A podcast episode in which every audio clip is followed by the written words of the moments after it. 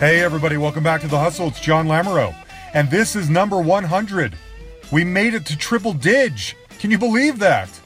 To celebrate, we are honored, honored to have bassist for Creedence Clearwater Revival and Rock and Roll Hall of Famer Stu Cook.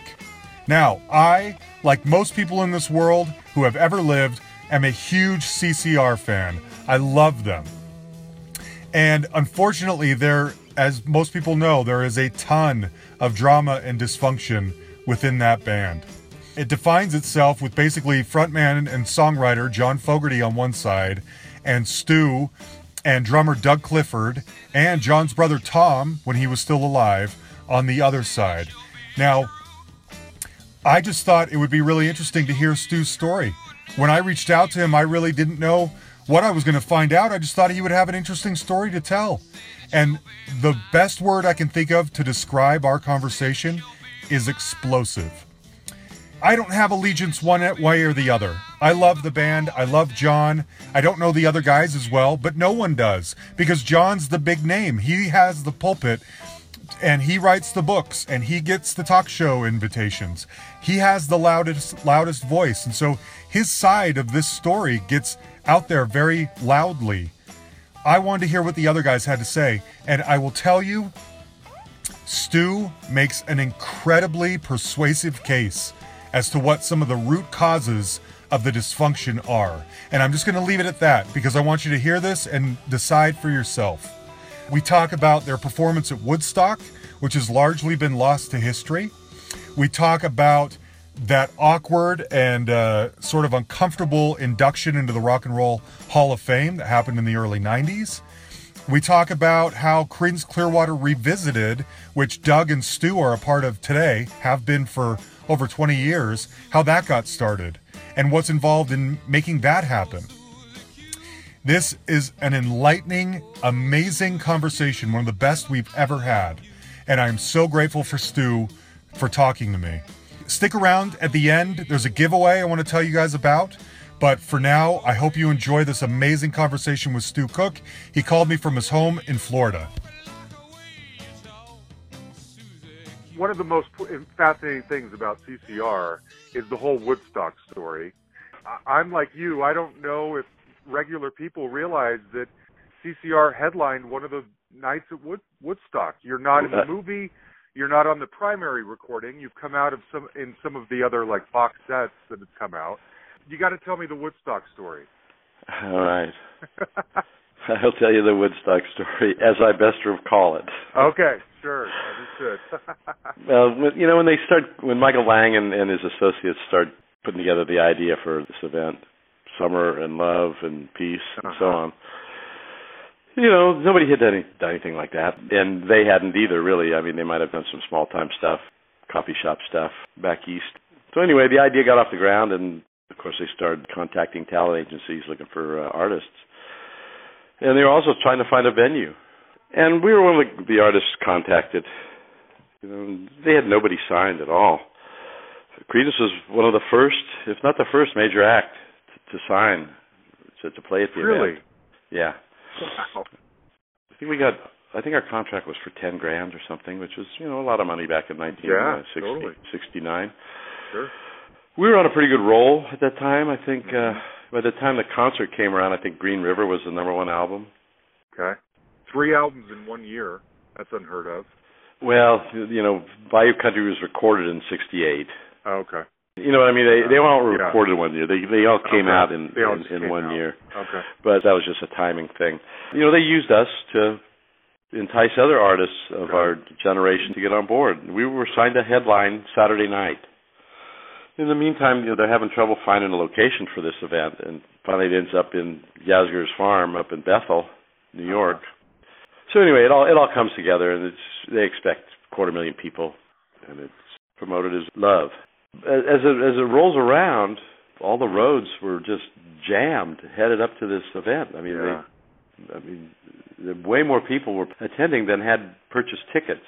So anyway, the night before, the the day before we're in LA doing a uh, a, t- a TV show. I can't recall if it was the Dionne Warwick special or oh. an Andy Will- Andy Williams special. Okay. So we do that, you know, and that's canned television, right? That's like lip syncing. That's that's Yeah. how much credibility the television industry had with with music right. back back then was lip sync. So Yeah. uh, we finished that up, you know, rehearsals and and and tape the show. We we fly all night. We get there, you know, sunrise, fly to Boston. Then from Boston, we chartered a uh, a small jet, kind of cool, to Uh-huh. fly us to fly us up to uh, to to Bethel or thereabouts, and got us over to the Holiday Inn where all the artists were staying. Oh, Sort of- that must have been crazy. I've never thought about that. Yeah, Everyone's it got was- to stay in a nuts. hotel. Debauchery. Yeah, I mean, you know, you walk in, you walk in fresh from your television appearance in Hollywood, and you bump into Joan Baez in the lobby, and you know, it's like, wow, this is crazy. This oh, is, you know, these are people that that yeah. that, that were, you know, stars when we were still, uh, you know, trying to figure out which end of the guitar to hold. Sure. Whose room had the party? Uh, you know that we were so wasted from, uh, From our all night experience that we just took the opportunity to chill. I'm sure there was uh, there was lots and lots of parties going on. yeah.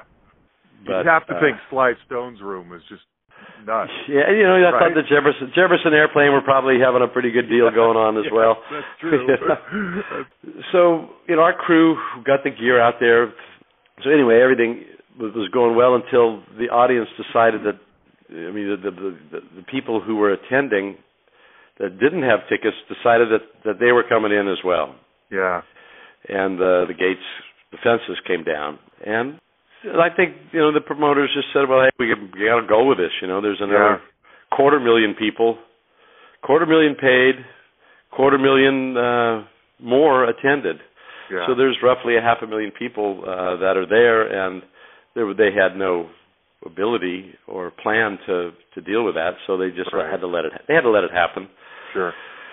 And everything was going along fairly well. People were getting along terrifically, actually. For uh, you know, the, the the the feeling was high, the spirit good. Then it started to rain, and you know, the the, the audience made the the best of of it, uh, playing in the mud and so on and so forth. But it really threw a wrench into the into the production Mhm. because they made a lot of you know the the, the ground was wet, so was the stage built Sure. you know correctly, right. and the, the real problem turned out to be uh, uh, electrical yeah. I could with the that. lightning and, and and all the the, the dampness, uh, Yeah. accumulated water, and so on. So they had some problems with audio, but they really had a lot of problems with the lighting, you know, because there's a lot of high energy, high high amperage stuff Right. in in lights. So the spotlights had to be uh, nixed. Uh, they didn't even know if the towers were going to stand uh, because of the the mud and you know the really. the whole, yeah, it's a pretty steep hillside, a lot of uh, terrain issues. You know, So when. CCR performed, there were no spotlights shining on you. no, That makes you know. I watched the video. Some of the about five of the songs are on YouTube, and I was watching them recently, and it did seem particularly darkly staged. Yeah. And I Yeah, I think- I think it was three thirty in the morning or what the problem was. Well, who knows what time it was? You know, the Grateful Dead went on before us, and they played their usual meandering long thing, and it was already two, three, four hours late. And so instead of going on at ten at night, we went on about one thirty or two. oh boy. It was dark, and and the Yeah. audio, uh, you know, there, there was they were recording everything, but there was some problems with the audio, of course. Uh, Uh-huh. We played a pretty good set, I think. You know, that's what we yeah, did. We we I uh, thought so too. I mean, those five songs, both audio and video, I think are a standout. Keep on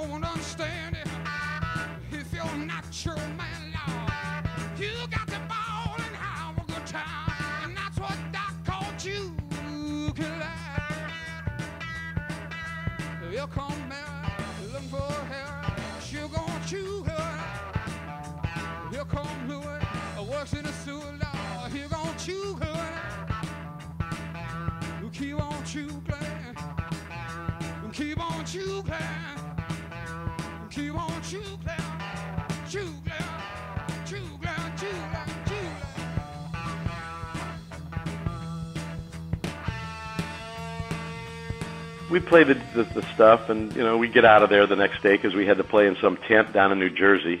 It was a real real letdown after playing to a half a million people, I and then it. then fighting our way out of that that mud pit and and getting Yeah. to New Jersey to play in a in a circus tent in the round. I think the Nitty Gritty Dirt Band opened for us or something. It was like, like wait a minute, what are we doing here? That was Right. that was too good, and this is too bad.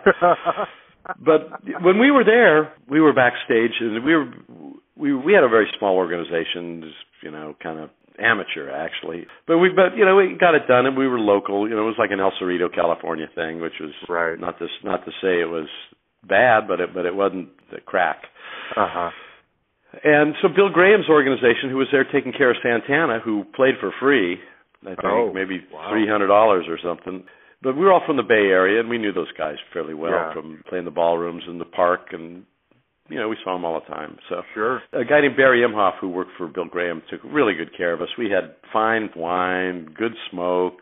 We hung out backstage like little lords, you know. Well, the audience is suffering. Right. Wet, Uh, muddy, dirty. Yeah, and, and you know they didn't really have a lot of food. Uh, Yeah. Sanitation was stressed.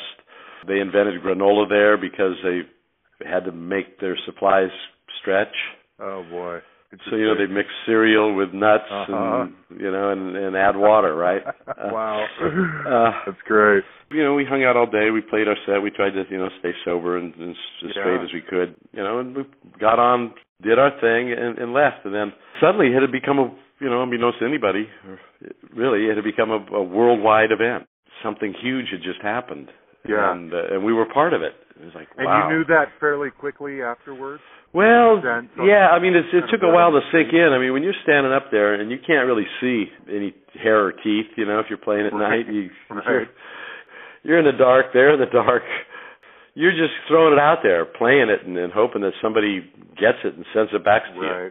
So, as, Oh. you know, as we started reading the the reports, you know, half a million strong, you know, fairly calm, you know, uh, you know, Yeah. I don't know, one people, one person died, two people were born. I, I forget the you know the headlines, but it was a pretty cool event as as it Sure. turned out. And I always like to remember, in, in spite of it all, it was not the, the event might have started out being about the music, Uh huh.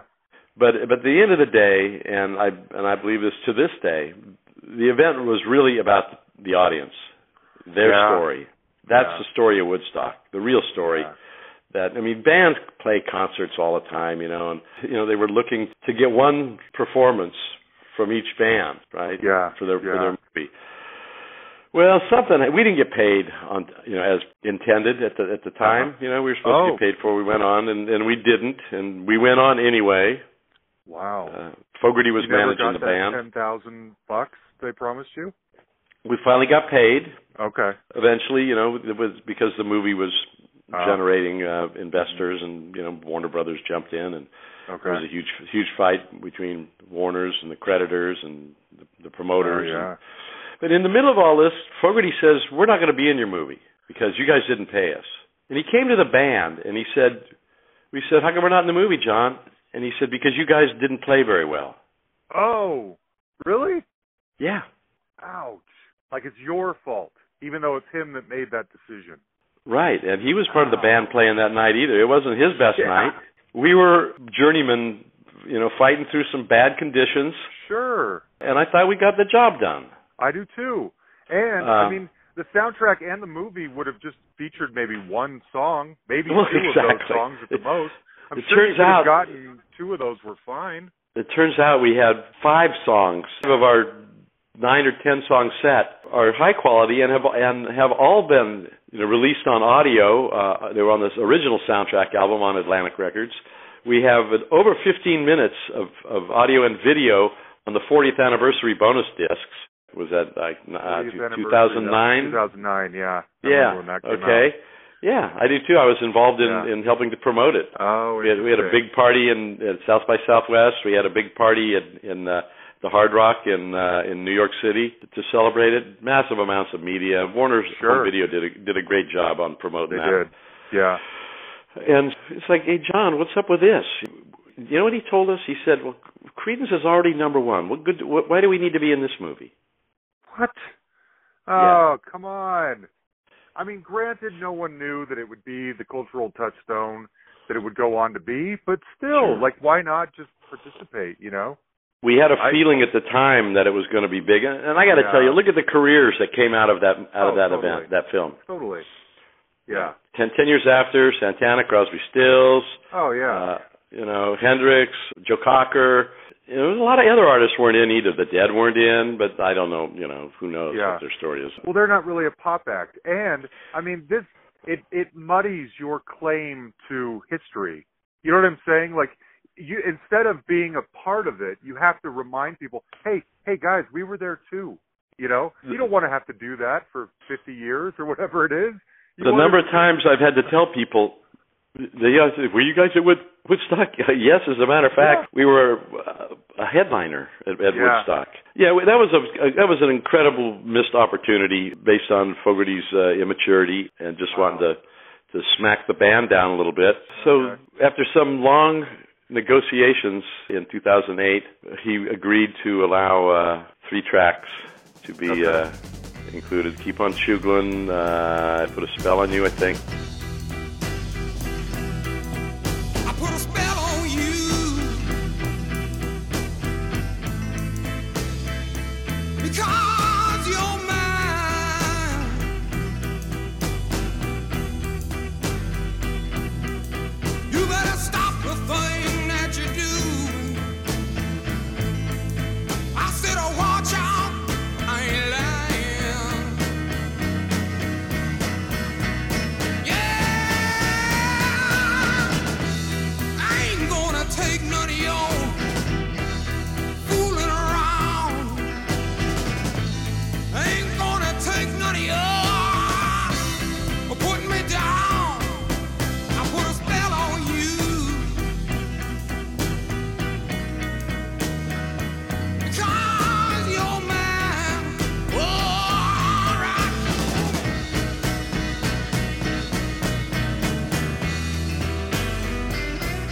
There's actually more in the can uh, th- that I've already pre-approved. Oh really? Well, because I, we went around John's back and and did and signed a deal. Me and uh, Doug and, and Tom's widow Trish signed the the, uh, the the deal to be on the original soundtrack album on Atlantic, and we put five tracks Oh, on that album. Nice. I mean, we listened to all of them, and five of them were, were oh, Born on the Bayou is another one that's in the uh, okay. in the thing.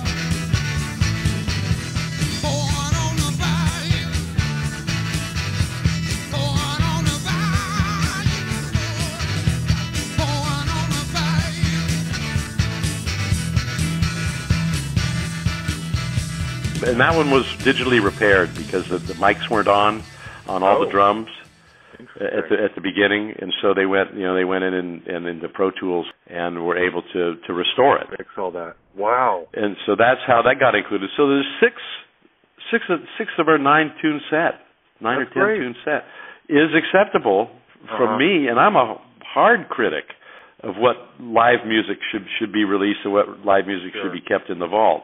And so, you know, there there could be more to come on the 50th. Uh, I don't know. It's uh, these kind of things. You know, the the band is still loaded with drama and dissension Yeah. from uh, mainly three to one, uh, and you can do the math. Sure. Uh, What's at the heart of this dysfunction? That's what I'm wondering. When I mean it's you know, it's fraught with it and it always has been unfortunately for one of the greatest American bands in history. What is the seed? What is at the the heart of this dysfunction, do you think? I think that it that it can be traced back to the uh, the sibling rivalry Oh, bet- really? Between uh, John and Tom. Yeah. You know, Tom used to be the leader of, of our earlier versions of the band. The, w- when we first got together, we were the Blue Velvets. Tom was Mhm. Tom Fogerty. He'd already made records with other Bay Area bands. He was trying Oh. to have a reco- he was trying to have a recording career. And Okay. so when when our little trio, instrumental trio, Stu on piano, Doug on drums, John on guitar, we didn't have any vocals.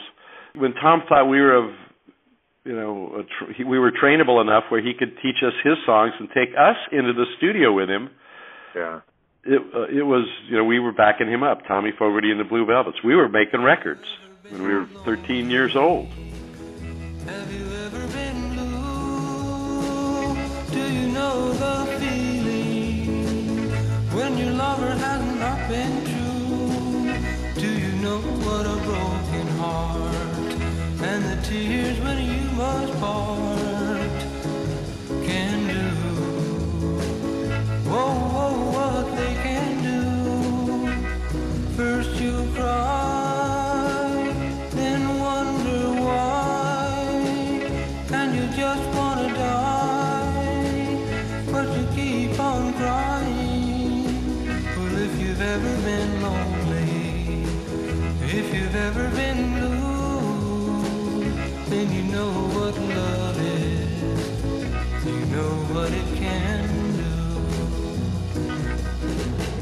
and that was a dream you know we Yeah. knew we were we knew we were a garage band at the time Yeah. you know Yeah. I mean, I'd had formal music training in trumpet and piano, but you know, I wasn't reading music. You know, I was just playing stuff that I learned off the radio, Yeah. off of records we bought, copying stuff from the Wailers and Johnny and the Hurricanes, and you know, all these Yeah. instrumental bands having top 40 Yeah. hits back in the in the in the late 50s.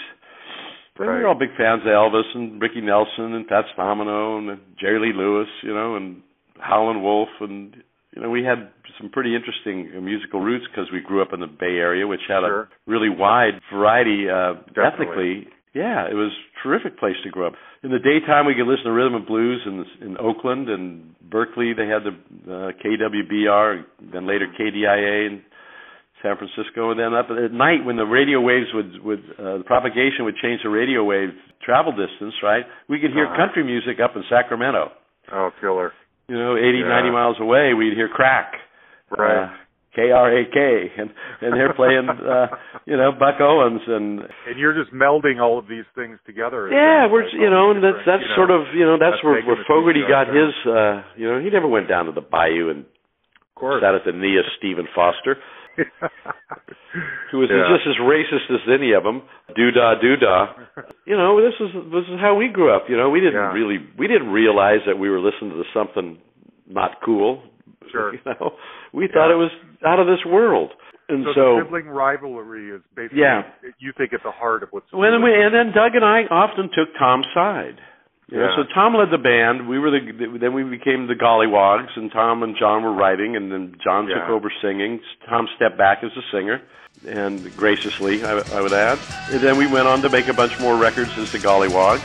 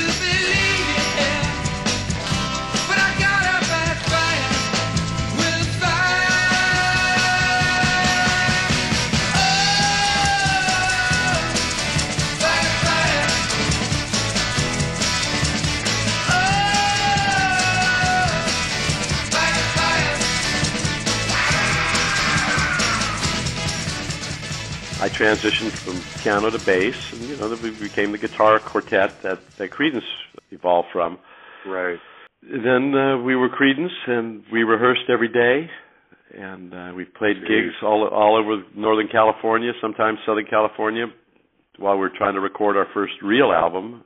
Was the band a democracy at all?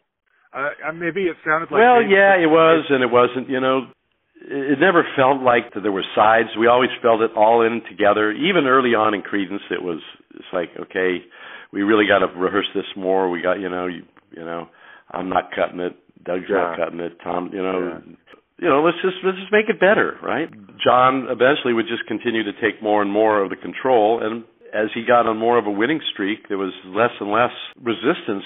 But but you know, it made sense. Hey, let's you know, don't break it if it's not you know, Right. Don't fix. What do they say? Don't fix it if it's not broken, right? Yeah, Uh, I mean that's I got to admit that's my question. And this, I mean, this has befelled, if that's a word, millions of bands in the same situation. You know, look at bands like Styx or the Tubes, or I mean, I've, I've talked to a lot of them on this podcast, where the success becomes empowered in one person usually within the band, and of course Mhm. nobody likes that. It's not democratic. They're not sharing in the success necessarily and then uh, but then no one wants to necessarily go for along for the ride either.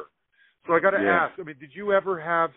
I know that it you know it eventually came to an end around '72, but have you? Did you ever?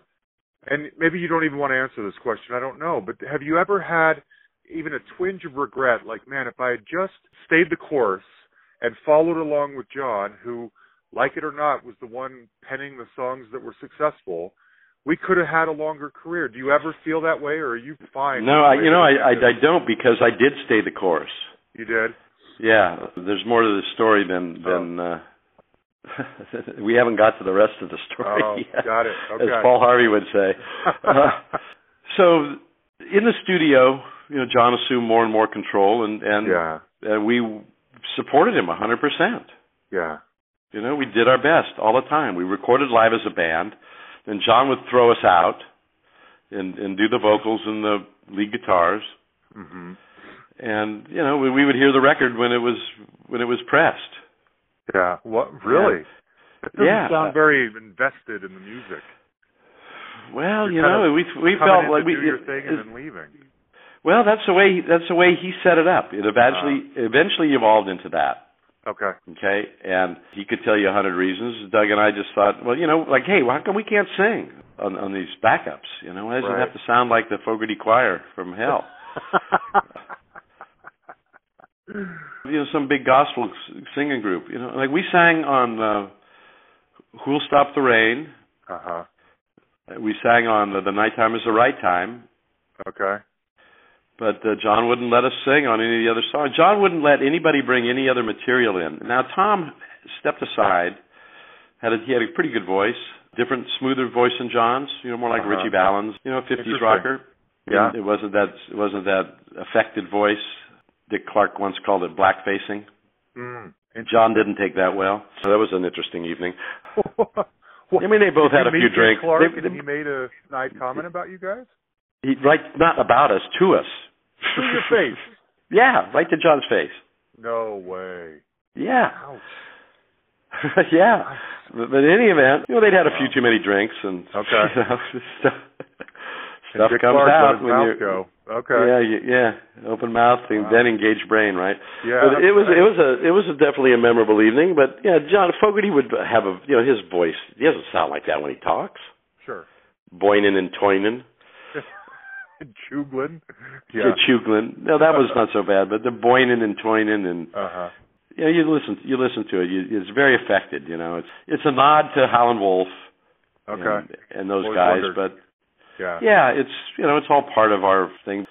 So the music, I thought the music was, you know, I mean, we had disagreements about the music. I didn't like every song John presented. Uh, Right. Every and every song wasn't, you know, every you know there was the hits and then there was the rest, Right. right? I mean, but you know, we made good albums, balanced albums. The best.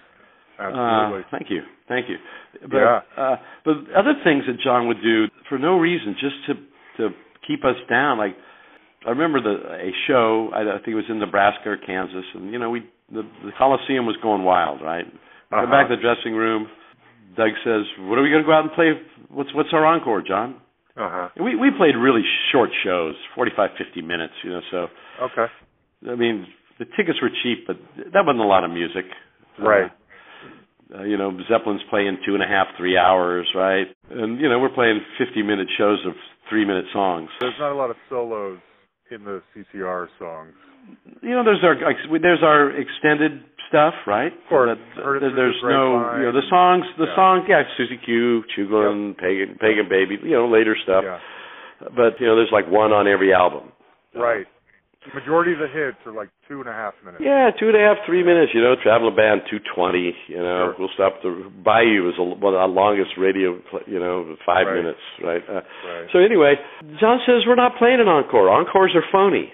Wait a minute, we've been playing encores for now. Encores are phony. yeah. What is this? Is this some you know you some kind of punishment? Well, it was, of course. Doug flipped out. You know, he and John Uh-huh. went at it. Doug Right. tells a story that I don't remember completely, but Doug was the guy. You know, he was one of the participants, so I let him tell that Mhm. story.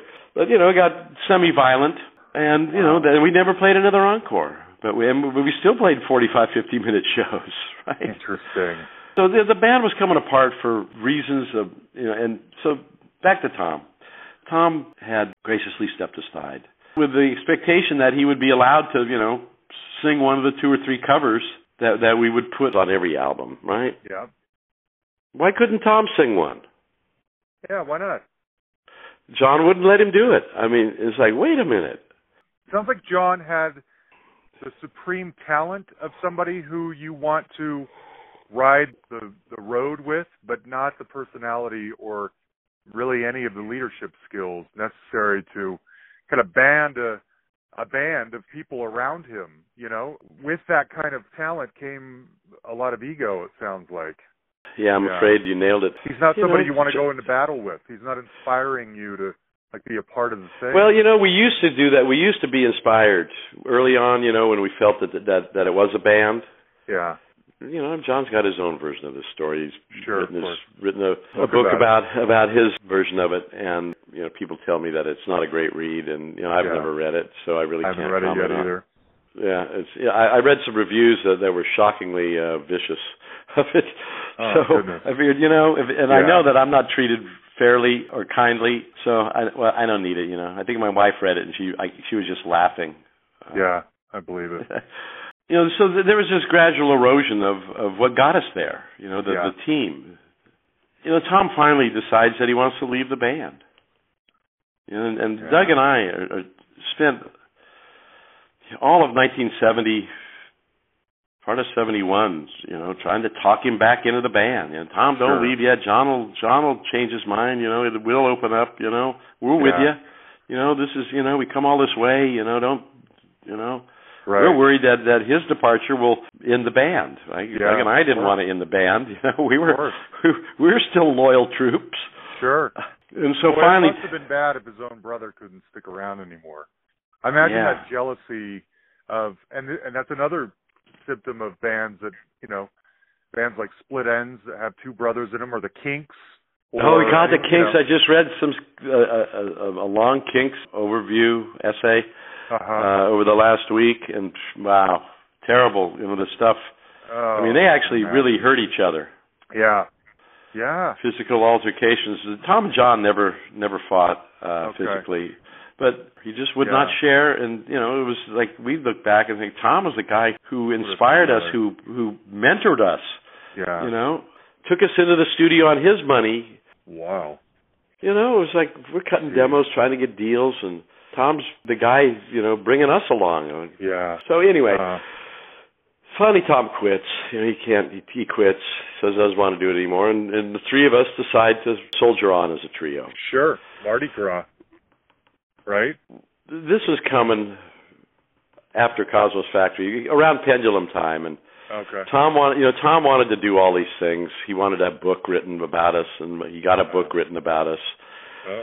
And he he pushed really hard for this album release party Cosmo's Factory big media junket we flew everybody into town from the east coast and west coast and third coast whatever whatever people fourth coast people Right. people were flown in on our dime you know to have a, a party and we would perform some some of the stuff at Cosmo's Factory you know off the pendulum album and Okay. John refers to it as the night of the generals, which which his his way of saying everybody in the army is a general. There are no more privates or no more soldiers. You know, it's like Oh. basically John saying this is not my idea. Yeah. Okay. Yeah. I don't support it. And Yeah, I understand, yeah, but by then it was just had gone so far that we were supporting Tom in his efforts to get a little Tom into the band, and so we really didn't feel good about, even though we didn't fully grasp what, what his vision was of, of this whole Uh-huh. Thing. We were not ready to uh, to just say, Tom, that idea sucks. You know, John's Yeah. right, you're wrong. You know, so right. we've right. remained ambivalently neutral, Sure. and it it happened. I'm guessing and, by then you and Cosmo have gotten used to having to kind of silence yourself and just go along for the ride on all kinds of things that maybe weren't your first choice, right? we were doing practically anything that we could think of to keep the band from exploding. Sure. It was it it was just sitting back and letting the Fogertys be the Fogertys, right? we didn't have any That's what you choice. do. Uh, You know that that was not that was we often felt we we we call it being being stuck inside the Fogerty sandwich. They were the bread, Yeah. you know, and we were the guys. You know, we they, we were the white stuff in the Oreo, and they were the two guys. And we were in the middle of you know we there was a, pretty much a no win for us. Right. because right. John was going to blame us for whatever Tom brought forth, and we were agitators. We were we were trying to wreck his good deal, you know, all of his hard work. You know, he wasn't a manager. He was we No. you know we got involved in these incredibly poor business decisions. He never was able to to bring about a better recording deal for us. I personally think that he put his songwriting contract ahead of the band's recording deal in his negotiations with uh, the company Uh-huh. Because he wanted his songs back. He didn't realize that when he signed that publishing deal, he signed away the copyrights to those songs. Sure. He he, he was ignorant to the point where he thought that after the contract expired, he was going to get those copyrights back. Right. Isn't that issue right there at the heart of the old man down the road lawsuit? Yeah. He had sold those songs back, and that's where this play. See, I think people, of course, uh, let's just be honest. People want to believe in the talented guy that writes the songs that everyone loves. But the fact of the matter is that he did sell those songs back. He didn't own them anymore. He signed a publishing agreement that gave them the songs. He signed it at least two, maybe three times. So the whole like plagiarizing yourself sounds crazy, but there is some logic to it when you figure someone else owns that music and that somebody is copying it. It just happens to be the same guy, right? I mean, it's John, unfortunate. you know, J- makes J- sense. John and Saul had a had a really twisted relationship. John's father was not there for him, and Saul kind of became a mentor to him Yeah. in the in the in the record business. And John would go down and sit in Saul's office every day, like you know, at the foot of at the foot of Gandhi Ah, got it. or Socrates. You know, Sure. going, Socrates, Socrates. You know, Yeah. where can I where can we get good Chinese takeaway? You know. Well, every Jew knows where to get good Chinese takeaway. You know, ask me something hard. Oh, that's great. Uh, but anyway, when when John couldn't get his songs back, that all changed. You know, when we signed with Fantasy and Saul Zaentz, Saul in in the kitchen of his house said, "When you guys are successful, we'll tear up this contract and all share equally in the pie." Quote unquote. right. That never happened. We sent John in to to make Saul live up to that. John was our manager. and he couldn't make it happen. He couldn't make it happen. Saul said, uh, you know, we're going to live with the deal we have. It's like, wait a minute. Jeez. Was there ever kind of a, a movement toward maybe hiring a, an outside lawyer? Did you do Oh, that? oh, Or yeah, yeah, story- completely on John. The story gets stranger and stranger. So Doug and I are really resistant to this whole thing. John, where's our record deal? Where's our new record deal? And you know, John was in, uh, as far as I can tell, ne- trying to negotiate his publishing deal. And Saul had already said no to both. And John came back, and we were on John's ass, and John didn't like it, and so then it just became more and more us against him. yeah. Uh, Doug said, "Hey, what? This is brilliant." Doug said, "John, why don't we just stop turning in masters? Why don't we just go tour? yeah. Fuck Yeah. him. You know, they'll come to their knees. They'll renegotiate when they Right. don't have another hit to, to because in the record business in those days, and it's probably true to some extent, but probably you know a whole different playing field now. But Uh-huh. especially for an independent record company, you're only as good as your last hit. Sure. You got to have the next hit if you want to get paid for the last one. It's a kind of a shady business Yeah. Yeah. independent uh, records, and most companies were independent, at least in rhythm and blues and country and and the newly born rock and roll music industry. You know, it wasn't like selling Snooky Lanson and and uh, you know Perry Como. Uh, right. Uh, the, you know, You're by with a different group of people. yeah, Warner Brothers and Columbia and RCA were were really not deeply involved in in what the music scene that we were in. It was Yeah. mostly independent labels who could sign artists and press a single up and put it out in a week. Fantasy, you know, all kinds of artists uh, labels like that. Stax, Motown, Right, you know, right. they were they were upstart companies. Sure. They So, uh, the model though. Uh, Yeah, Unless, well, they- unless they were crooked businessmen. Well, most of them were, sadly. Yeah, you know, yeah. I mean, so many records fell off the truck. You know, Yeah. uh, uh, disappeared out of the pressing plant. It's Right. like, come on, you know. Right. We had a flood. Where are the records? They were destroyed in the flood. Yeah. Right. Oh, I mean, that's a story we heard from RCA. Really.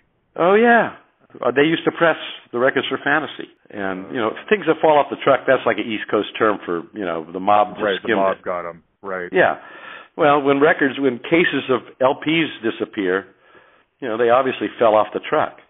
Sure. Uh, they went out the door. Somebody sold them, but the artist didn't get paid. So Doug says, "Let's not let's not give them shit. Let's Yeah. just hold out." You know. Right. And John says, "No." John said, "No, no. If we do that, we'll fall off the charts, and no one will ever hear of us again." oh boy. Uh, I mean, these are Wow. quotes. I'm giving Yeah. you quotes. I believe Uh, it. I would take sodium pentothal. I would take and a lie detector test on these. I am not making this stuff up for for, I believe it. for believe it. podcast use. Yeah, I believe it. Uh, I'm too old to to care about what people really Sure. think about me. Sure. Well, and your like I said, your story does your side of the story doesn't get told very often. So that's why We've we've guys tried to tell it for years. You know, we just don't Yeah. have the, the the focus from Right. from the the, the the media. Wow. So it finally, you know, Tom leaves. We're a trio. We we consider briefly adding somebody. You know, we thought well, let's add Duck Dunn from Booker T on the MGs to bass. I'll play rhythm guitar. there you go. And uh, and we said no. was, You know, our uh, our engineer Russ Gary wanted to join as rhythm guitar player, but you know he wasn't one of us really.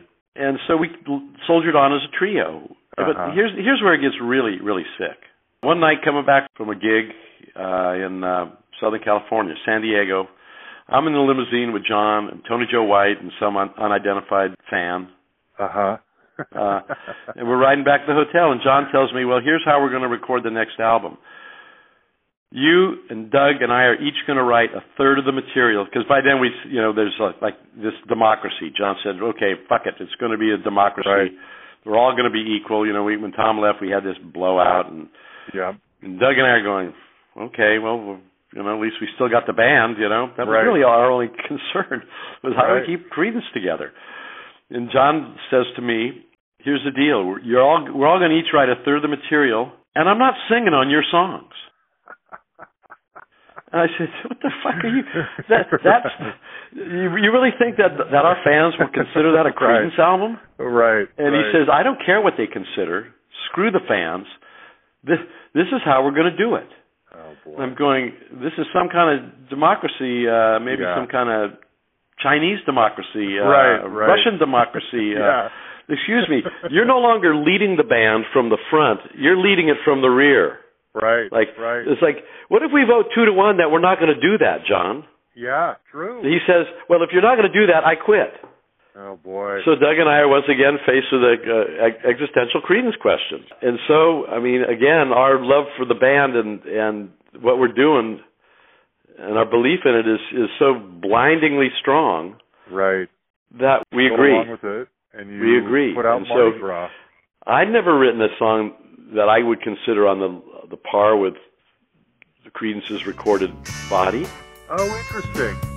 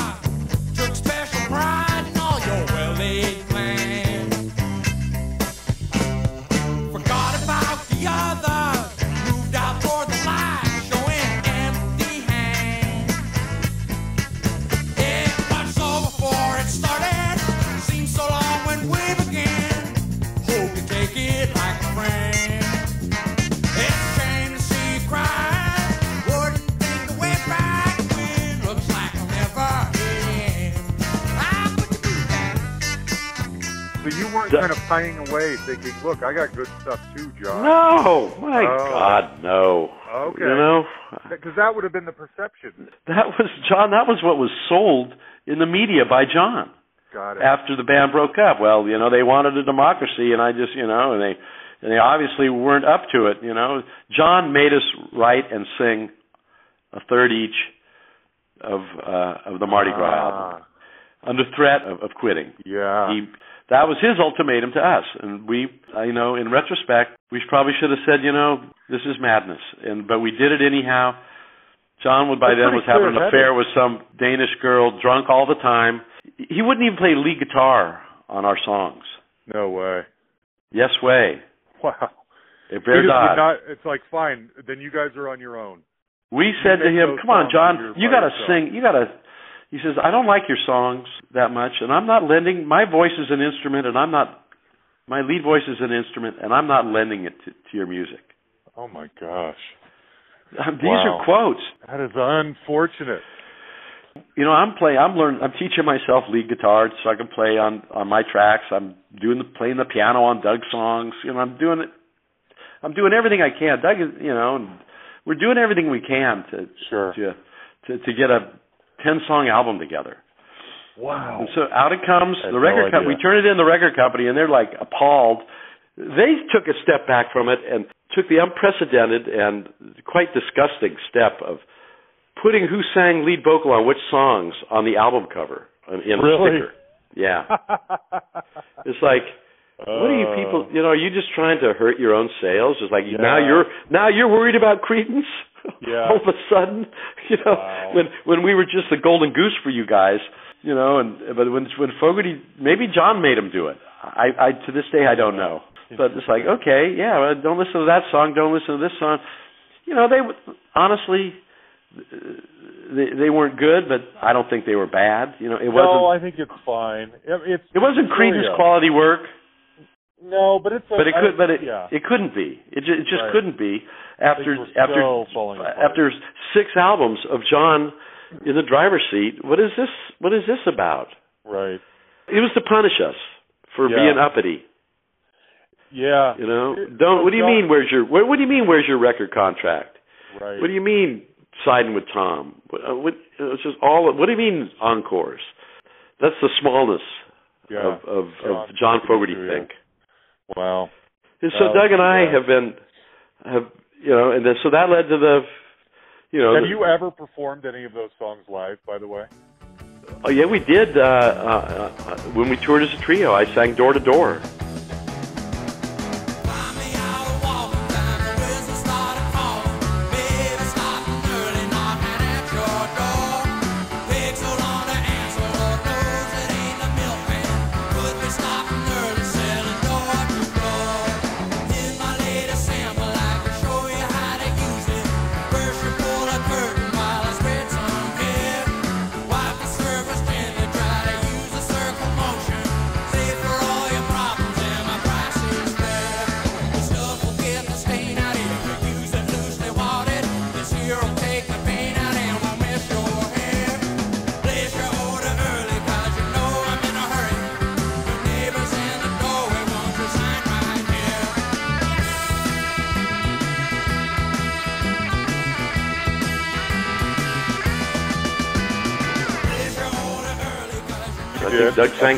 Country." Yeah, I've always wondered if they were just lost to history, like one-offs that were made for the album and never touched again. well, pretty much. I mean, we Okay. did them.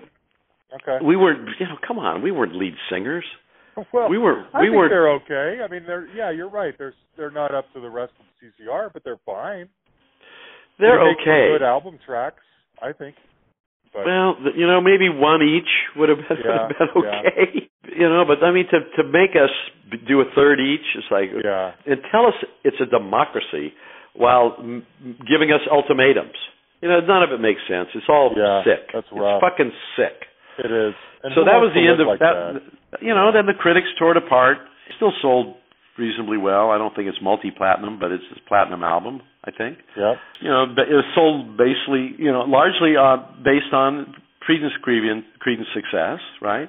you know, then eventually John just came to our house, to my house one day and says, "I I don't want to do this anymore." And I said, Wow. Neither do I. This is not worth anything. This is, you know, we're we're ruining if we haven't already ruined what was a great thing, what we started Right. out with in 1959 in junior high school. It's it's now 72 and it's it's become evil. Yeah. Were you guys Evil ever for us. friends? I mean, w- w- would you have considered yourself, even in 1959, as teenagers, friends or buddies with the Fogertys, John specifically? We always thought John was, you know, kind of a tortured soul. You know, his family life wasn't good. You know, Yeah. and neither was Doug's. But you know, mine was mine was mid- upper middle class, normal. You know, I was a lucky kid.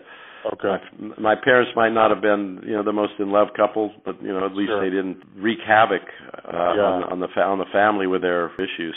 Yeah. You know, Doug's Doug's and John's parents' uh, marriages exploded, and you know, they they made the best of their. uh you know, they came out of it, you know, fairly well. You know, everybody has issues growing up. You know, nobody. Uh, you Not know, easy for kind of- anybody.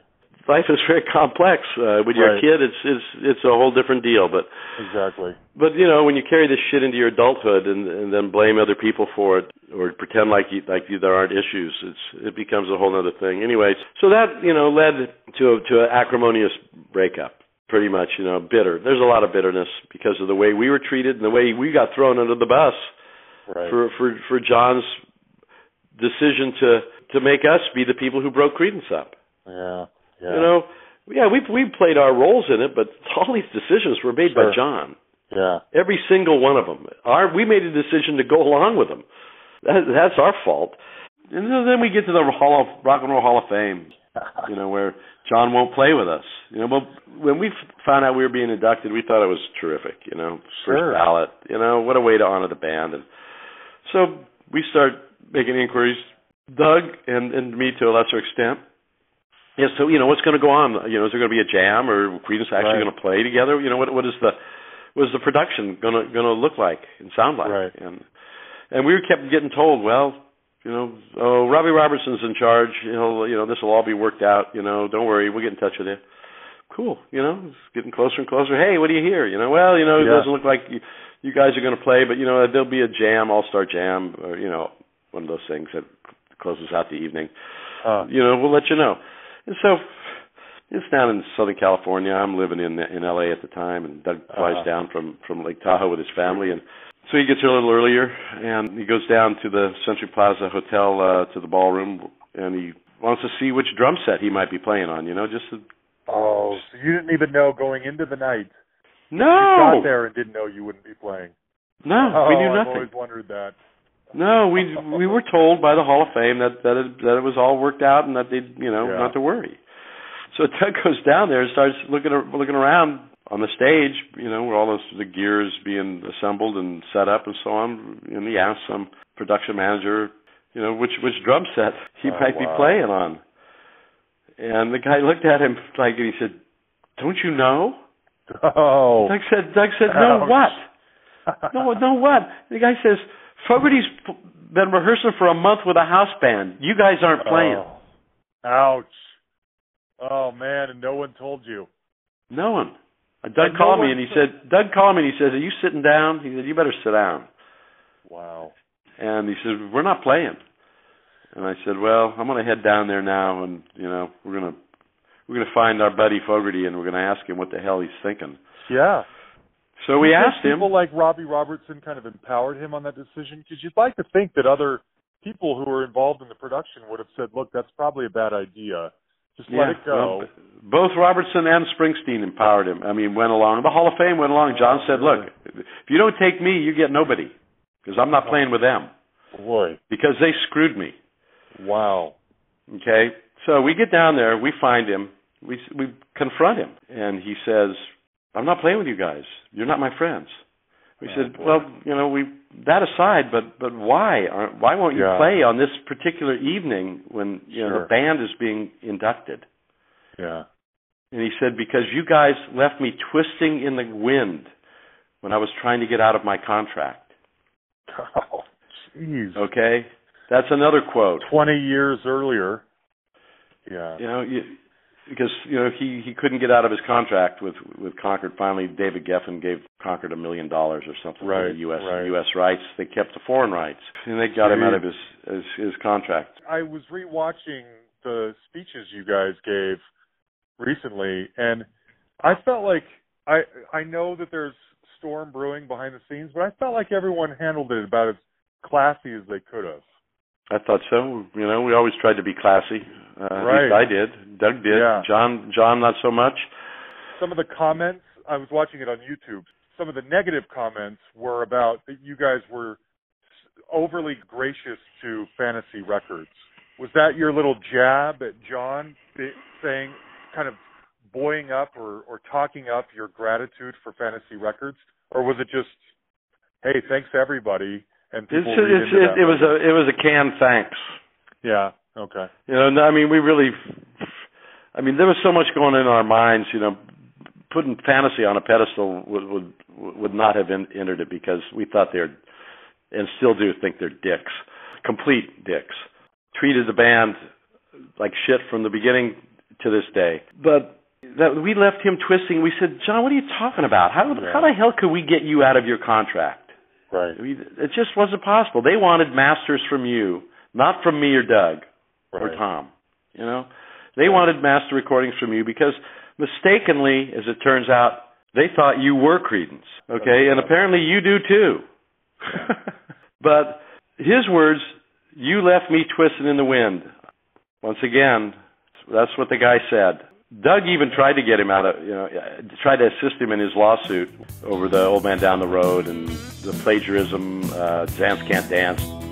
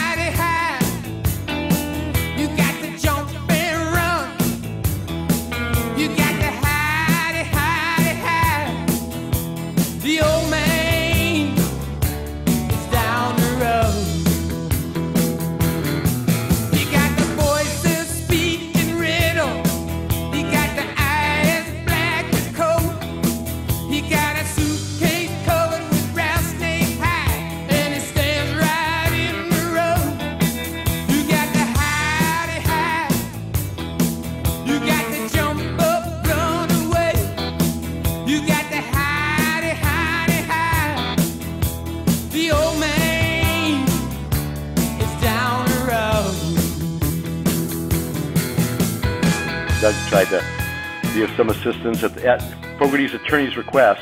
Even signed a sworn decla- even signed a sworn declaration saying that he did not tell Saul Zaentz to sue John. You know, it's just.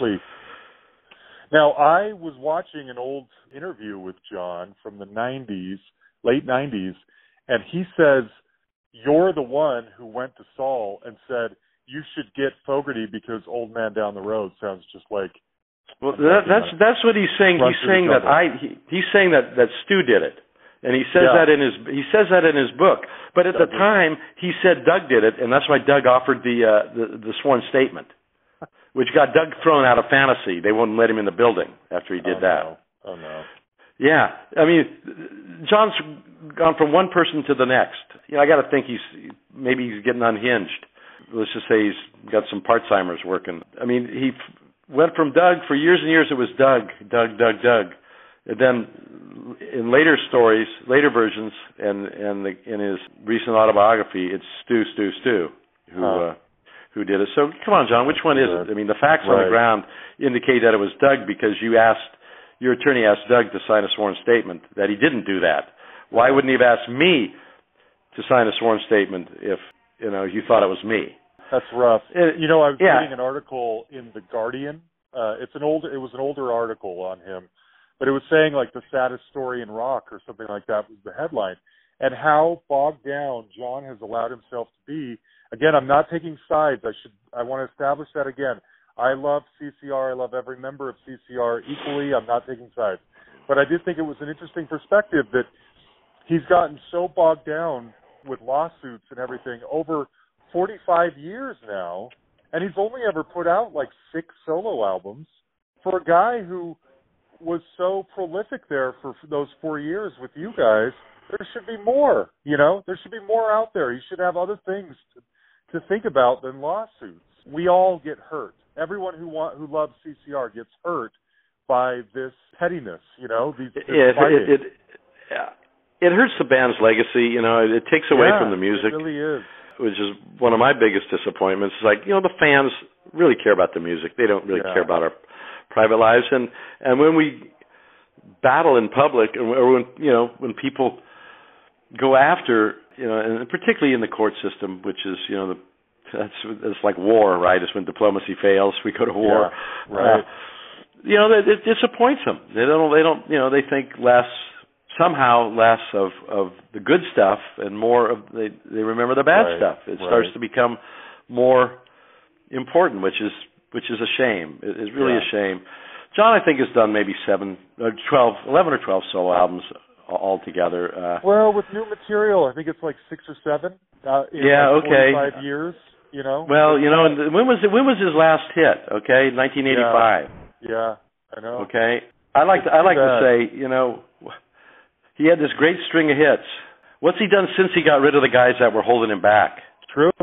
Yeah, that's exactly. That's exactly. That's a better way of saying it. Yeah. If you, You know, were so not- singular, John, where, why, you know, other than center field. 1985. Yeah. Anyway, it's unfortunate. So uh, you know, it's it's that part's a, a, a disappointment. Uh, Yeah. You know, the, the, there's a lot of there's still sadly there's still a lot of business yeah, I could tell. that that you know because the Creedence is a, is money. Right. Okay, so we got to talk about Creedence Clearwater Revisited. What's the Mhm. business situation like there? Does he just does he just turn a blind eye and let you play No. these songs of his? There's he, we, anybody can too? anybody can play these songs of his. By that you mean the songs he wrote Yeah, right. and the band recorded? Yes, anybody in the world can play those songs. Right. Yeah. I didn't mean to. I know, I know, but I just want to be Okay. clear for because this is for largely uh, not record business savvy listeners. Yeah. That any any time a song is recorded, then anybody can play it. It's published, right? It's Uh-huh. in the public. It's once Sure. it's published, it's in the public, and any band can play it on Friday night at a wedding, a bar, a Holiday Inn, Sure. a bar mitzvah, you name it, they can play it. And so after the Rock and Roll Hall of Fame, Doug and I were just looking around to, you know, let's play some music together again, Doug. You know, what better music to play than the music Sure. that we helped make famous? You know, that's us on those records. Yep. We didn't see any reason to start over at the bottom. I mean, come on, we got a great Yeah. legacy. People love our music. Absolutely. Let's go play it for them. Nobody Yeah. had been playing it. John had refused to play these songs, by the way, because of his fight with with Saul yeah, I remember. I remember. Boycott. He was boycotting. He even told people to not buy Creedence records uh, because he because of his fight with with with Fantasy. Yeah. Wow. Okay. So there's a a real you know like, and now Yeah. Doesn't make sense. 85% of it or more of his show is Creedence material. Yeah. But uh, you know, everybody's entitled to a change of heart. I Sure. I can appreciate that. Right. So Doug and I first we said, well, let's ask John if he wants to play these songs with us. You know, let's see Uh-huh. where he's at on this. So we did, and he said no, and we said, well, we're going to do it anyway. And uh, we chose the name Creedence Clearwater Revisited, and Perfect. and because we revisit the music of Creedence, and Right. we're original members, Right. and you know it's somewhat confusing. We believe we legally could have called it revival, but we would never would have done that because you know the the original band is is the totem. Yeah. It's True. it's the you know that's that's the and we're just celebrating it. Yeah. You know that's the whole point of, Sure. the revisited project is to honor and celebrate the original band's music with the fans, new Right. and old. And, And, that you for played 22 on these songs. That's. I mean, it's not like you're some cover band playing things. You participated and in the creation of the of this music. we like to think so. well, of course, you're band members. Anyway, okay. Yeah, yeah, and establish and so John didn't like that, and so he sued us. And but Yeah. we believe that that the three of us, uh, Tom's widow, Doug, and I, controlled the trademark. We believe it was majority rule. John said no, it's unanimous rule. Anyway, he sued us in six, six, 97, Okay. 96. He sued us in 96. We settled in 2001. and he's been getting paid every year, Oh, so millions millions of dollars. Okay. for for us to to do our project. Okay. And I imagine uh, that's probably just the trade-off of you guys make it doing making a living, playing your songs. If you got to give a chunk of that to John to keep him quiet and let you well, do not thing, keep him quiet. I mean, we were going to go to court and fight him over, it, but he settled and agreed that he would take X amount, okay. and then and then he would not object. Yeah. And you make Okay. some royalties, I'm guessing, even though he wrote those songs, you get at least a performance royalty. I mean, CCR's music has been, you know, re- Well, you know, performance produced. performance money is is only recently uh, a factor in in uh, Oh, music really? business Oh, in the United States. Oh, okay. It's, Okay. always been real money in in the rest of the world, but the United States Okay. uh, is slow. very very backwards. You know, they people don't want to share.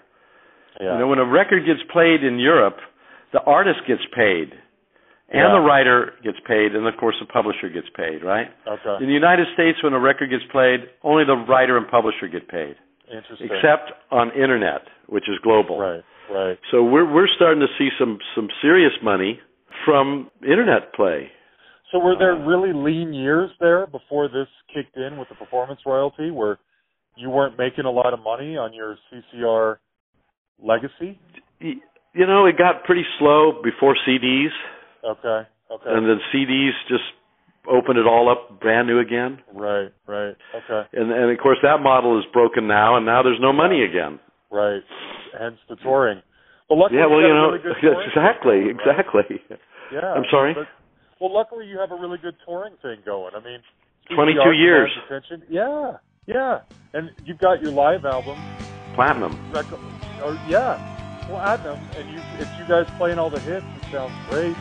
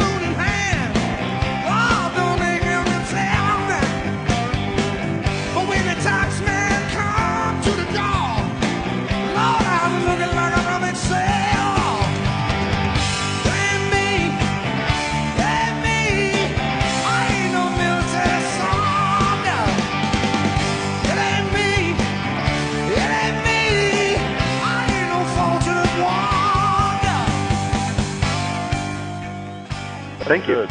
Yeah, sure. Uh, you know, Okay. we pe- people like it. You know, we didn't even want to record that. Our fans, we were, playing in '96 and uh '95, '96, and people are saying, "Hey, do you guys have an album? We'd buy it. You know, you guys Yeah. sound pretty good. Yeah. Uh, you do good. You do a good job." And so we said, "Hey, let's record an album. You know, what the hell? Let's Sure. do a live album."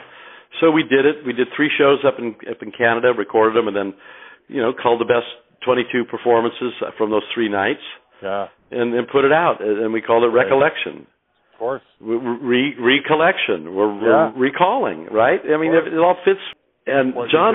John records an album, releases it the, the month before. Uh, The same the same Uh. album practically, and he calls it premonition. yeah, Yeah. it's like you know, it's like there we go, light and dark. Yeah. And one sold a million and one didn't. I guess not. Yeah, I And ours is a double album. Yeah, so, I uh, saw that. Uh, So- you know, it's it, it. I mean, we just did these things because it felt organically okay. We didn't start out with a great game. We didn't have a great No. game plan. We had no idea who was going to come to a revisited show.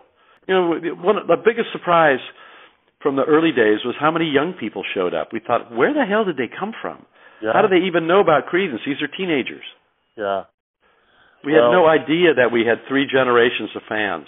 I think too, Creedence is one of those bands that may, and maybe it's because there is only so much uh, music out there, but it, the legend gets bigger as it goes. You know what I mean?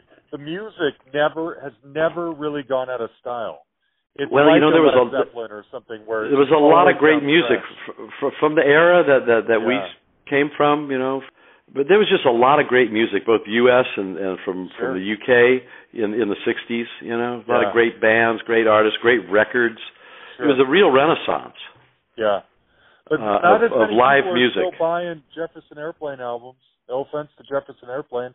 They're not still buying Moby Grape albums like they Well, are. those guys, CCR those guys albums. couldn't, you know, as great as they were, they couldn't get arrested. They couldn't get played on radio, Yeah. and and, and we could. And so here we are. We're playing the same ballrooms as those guys in in, in San Francisco. You know, Fillmore and Winterland, and we're on the radio. We're selling records. Sure. We we we got gold and platinum albums, and the other guys are still underground. Yeah. Yeah. Well, so, uh, okay. you know- I know we, I've kept you long. and I love both of those bands, by the way. do too. That was not a knock on either of them, other than you know the CCR name looms larger after the fact than some of those other bands from the same era. Okay, I gotta I gotta ask what just all the negativity aside, when you look back on 50 years, over 50 years, what's your favorite memory of it all?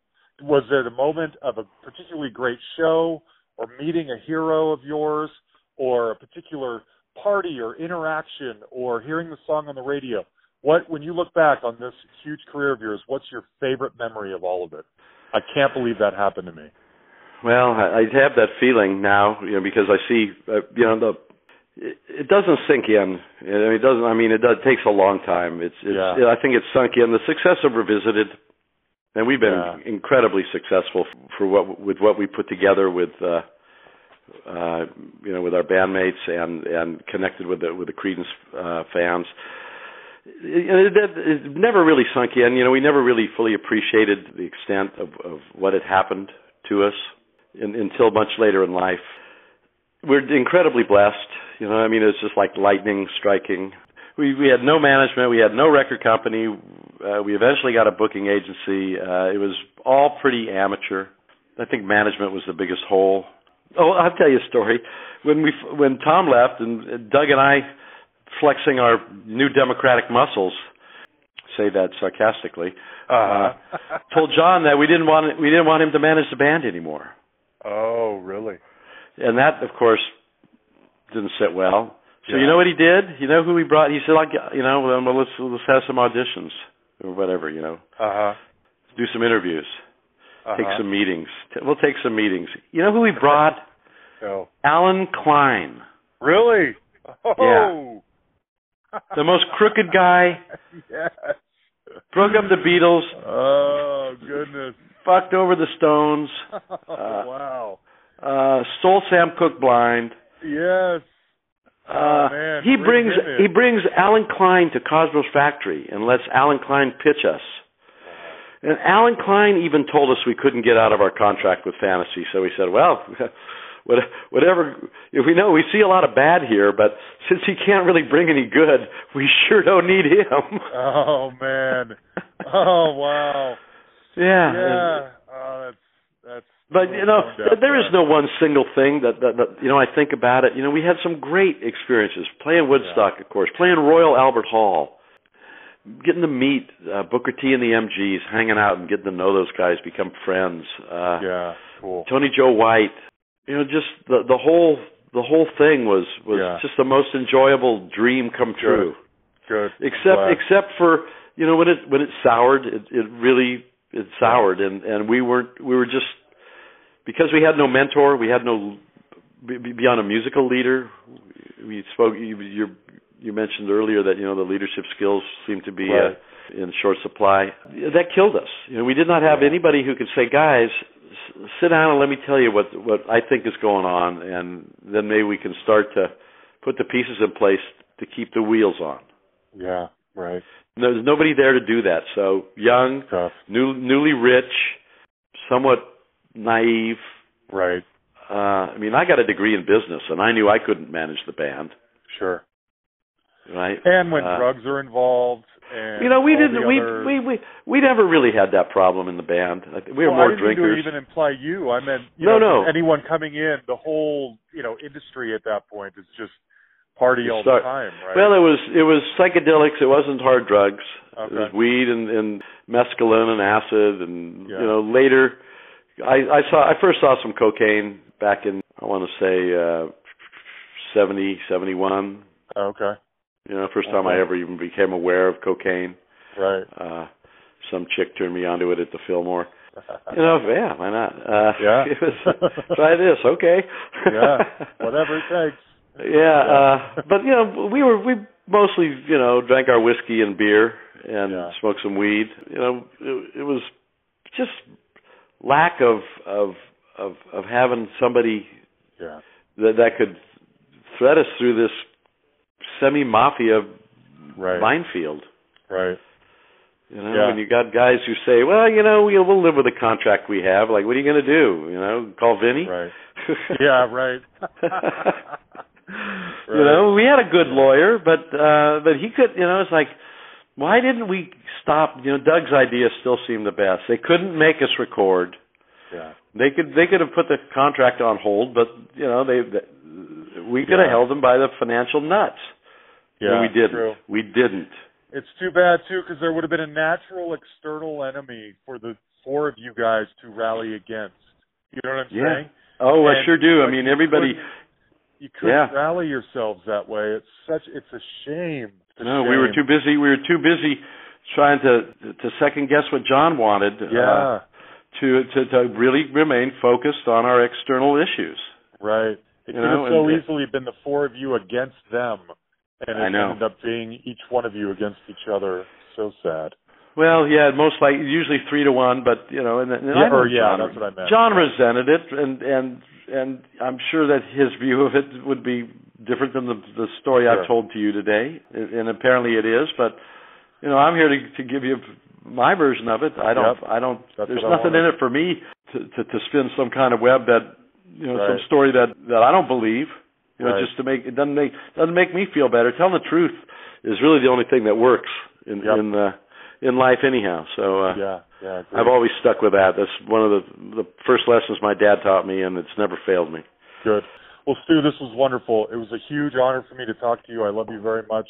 Thank you so much for taking the time. I hope I know we went a little longer than I said, but I hope that was okay. Oh yeah. So much good information. I'm just really grateful for you that you're out there being able to make a living, do, doing what you deserve to be able to do.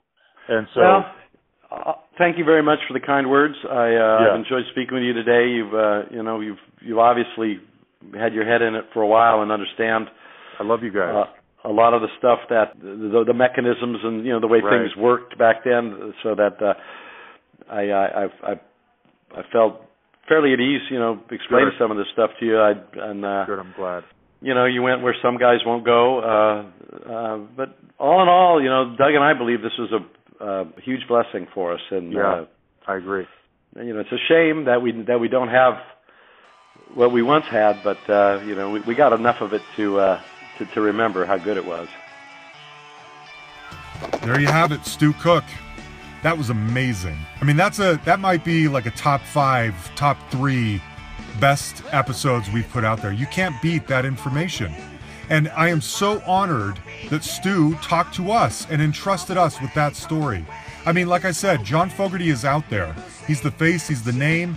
He's got the pulpit already to tell his side of the story. And I love John. But I am so glad that we gave Stu and really Doug, by extension, a chance to hear their side as well. It is just as valuable, in fact, maybe even more valuable.